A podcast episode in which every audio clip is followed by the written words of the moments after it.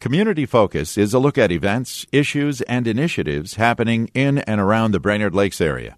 Community Focus is produced by Hubbard Radio Brainerd and broadcast locally on 106.7 WJJY. Good afternoon and welcome to Community Focus at JJY. I'm Ken Thomas along with Tess Taylor. Our guest today is Sharon Smith. Sharon is a longtime member of the Cuyuna Agate and uh, Mineral Club and also a, the sh- uh, chair of the show that's coming up here. that's right. Sharon, welcome back to Community Focus. Hey, thanks so much. I'm happy to be here this morning. Is this really your 17th annual show? It is. It is. It's hard to believe all that time has gone by, and we were in Crosby until um, until about six years ago when the building that we used to uh, meet in was um, given up by the city. So we have moved to Brainerd. We our club meets in the lower level of the Franklin Arts Center on the second Saturday of the month at two o'clock. People are always welcome to attend. Cool. And then you have this annual show. Now, do I understand there's been a change of weekends, if you will? There has been. We have been previously on the first weekend of May. This year, our show will be on May 11th and 12th. Um, and uh, so we're one week later this year. And, this is still at the Crow Wing County Fairgrounds, though, it's at correct? the Crow Wing County Fairgrounds. The main building is the Curling Club building, and then we have vendors outdoors. This year, we have about 70 vendors. wow. It's a Wow. big show. Yeah, no kidding. Yeah. Um, Do they come from all over the state or the upper Midwest? Or? upper Midwest, I would say. We have some people that come from Arizona, um, Colorado. In fact, uh, one of our featured um, vendors this year is um, from Colorado. It's uh, Joel and Crystal Doris, and they were known for the um, Prospectors show on the Weather Channel. Really? Mm-hmm. Ah. Yeah. Interesting. Mm-hmm. And uh, Joe will actually be giving a little talk on Saturday at two o'clock about mining in Colorado. So That's pretty it's cool. they're super nice people, and they have really interesting material from Colorado, and um, they're uh, fun to visit and fun to see what they have. And then Sure. we have uh, Eric Rentamaki also this year as a featured vendor, and he is from Michigan, and he discovered a fluorescent mineral. What? So you go out with a UV light at night on the Really? beaches in, in Michigan, and you find these stones that just absolutely light up like they're lit from inside. They're just amazing. And they- Unbelievable. they've been dubbed Uperlights. Sure. I was going to say, they- with his name, I knew he was a Uper. so- Uperlights, yep. So they are, uh, he is going to have a little talk on Saturday morning at 11 o'clock, and he will have his stones and lights um, in a dark tent so that people can see the fluorescence. That's going to be pretty neat. So are they? Are these only found in that area then in I Michigan? think so. Because I'm, you know, from Duluth, and we used to go up the North Shore, and I'm kind Right. of want to taking a black light with me next Well. time I go. I would. Why know? not? You It's never great know. agate, yeah. Yeah. Wow. But he's been Fascinating. recognized. I mean, he's been interviewed by Japanese media. Really? I mean, all over the world. It was really quite the discovery that this mineral fluoresces the way it does. interesting. amazing. It's a sodalite. Wow. Now, uh, I know you have a lot of things going on during this show. And I always say, for people who have never experienced this, this is something that everybody will find fascinating, won't they? It really is, and it's one of one of my favorite things is seeing people that have never been to a rock show walk in and look around, and they're stunned. Yeah. they're just stunned. They don't know what to do first. Um, last year, my mother, who was 103 and had never come to the show before, Mm-hmm. um, she came. 'Kay. And uh, What'd she they think? brought her, and we brought her around in a wheelchair, and she was just, she could not believe it. Really? She said, I had no idea that it was such a big deal. Well, it is a big deal. Yeah. Mom, I've been trying to tell you. yeah, you got to come to this show. It's so much fun. Sure. So um, that and this year we have lots of new things for people that have been there before. One of the things that we're doing this year is a sluicing booth for the kids, where they get a bucket full of goodies in sand, and then they get to wash that out through screens and find the treasures that are in the bucket. Oh, that's kind of oh, cool. neat. So that's going to be neat for the kids. And uh, we also have um, geode cracking and rock cutting and demonstrations. We have a couple of nappers that will be um, napping arrowheads all weekend long, and we'll help people and show them how to do it. I'm and- thinking nappers. What? I'll Mm-hmm. Oh yeah, napper. like taking a nap. No. Okay. yeah, Interesting. yeah. So um, lots of different crystals for people that are into crystallography, um, decor items, specimens, agates from around the world, tons of beautiful handcrafted jewelry that you just can't even imagine.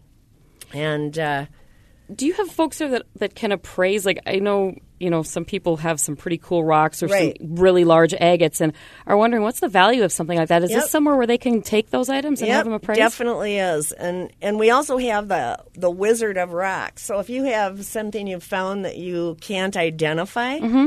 And you'd like to have more information about? We have a fellow dressed as the wizard walking around, and he is uh, there to answer your questions. Yeah. and you can talk to all the dealers about, bri- you know, if you want to bring, bring in a big stone and get an appraisal, um, ask several people, and you'll find out what the uh, what the value is. Wow. Interesting. When I find a rock I don't recognize, if I'm on a walk or something, I will s- say to my husband, "Is this a agate or is this a whatever?" And he'll say, "No, it's a leverite. Leverite there, just not worth it." He's been picking for a while. yeah. hmm My daughter has a lot of leverites laying around the house. Yeah. Lots of fun. Fun though. yeah. And this is a buy, sell, and trade scenario It too, isn't it? It is. Okay. So if people have a bucket full of agates that they want to bring in, those go to the outside vendors, Mm-hmm. and those guys are always looking for um, agates to buy. And uh, so you can bring them around. You can ask two or three people, see what you think. Um, but uh, there's plenty of things to do. If you have never even picked up a rock before, you'll be stunned by the amazing variety and beauty of, of what Mother Nature has provided. Yeah. Yeah. It is cool to think Now, about. is there admission to get into the show? There is on Saturday. Adults are two dollars, and kids under twelve are a dollar. But on Sunday, moms and kids are free. So since right. Sunday is Mother's, Mother's Day that yeah. Oh, there you go. So bring mom out and um, buy her a little present, and uh, we'll let you in the show free, and you can. Uh, just have a pleasant afternoon with mom, and we Sounds have like great concessions too. So Okay. Um, So food and beverages Yep, there's and so on. tons of food, beverages, all different varieties of things, and uh, come and plan on spending the day. Did we mention the hours on Saturday and Sunday? No, um, Saturday it's nine to five, and Sunday ten to four. And so we have those speakers now. On uh, Eric um, with the Uperlights will be speaking at eleven on Saturday. Joe Doris from the TV show The Prospectors from Colorado will speak at two o'clock on Saturday, and Lyndon Johnson, who is a Minnesota man that knows his rocks, will be talking about rock hunting in Minnesota on Sunday at one o'clock. Wow, cool.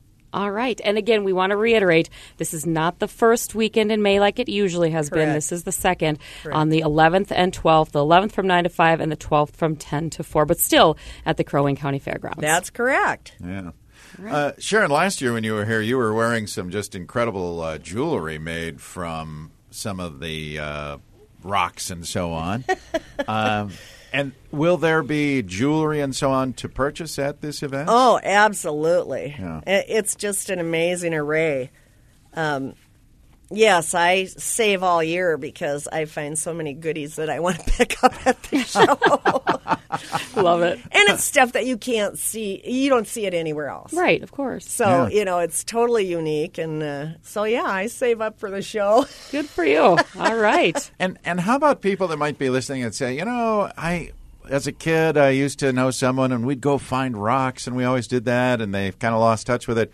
Um, we're because if someone wanted to get back into this uh, kind of hobby of finding rocks, going to the North Shore and looking, do you have the equipment and so on that people would need to do this type of thing? Well, um, you don't really need any equipment, but we certainly have. We do as a club.